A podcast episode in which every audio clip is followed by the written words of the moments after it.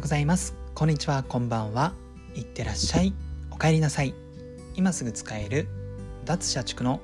転職ハックラジオを聞いていただきありがとうございます。この番組はブラックな人材会社で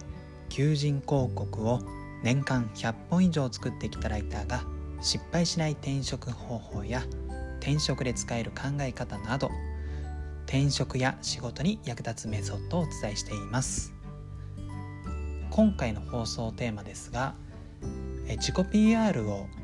うまくする方法についてお話したいかなと思います、えー、先日自己 PR が下手な人にありがちな3つの特徴というのを述べさせていただきました、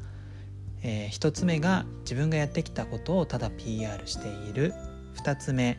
が、えー、自分の経験を詳しく言語化できていない。3つ目求めているスキルの背景を考えられていないというものなんですけども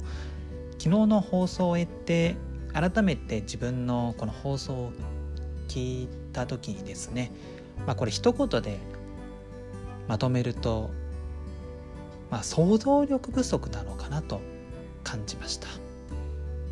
自己、えー、自分がやってきたことをただ PR しているというのは、まあ、相手が何を求めているのかをあんまり抑えられていなくてただ自分が頑張ったところをお伝えしているとか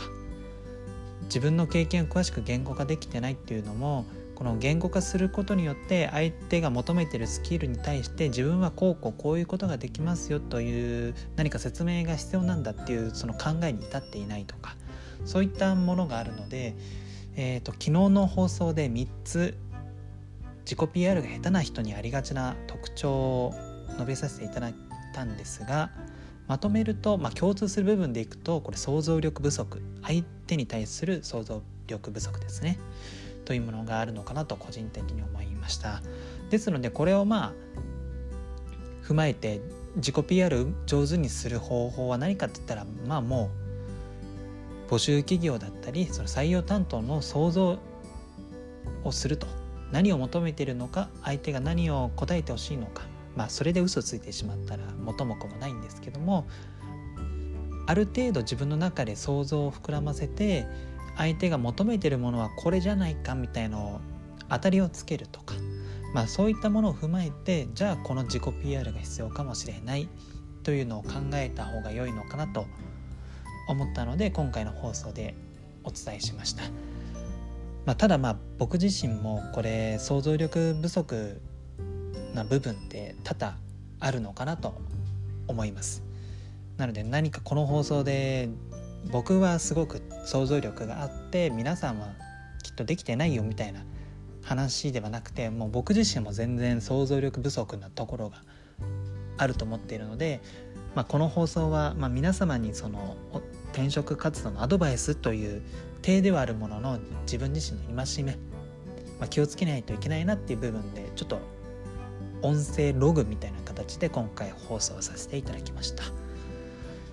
まあ、自己 PR に限らず、まあ、志望動機とかもそうですねこちらも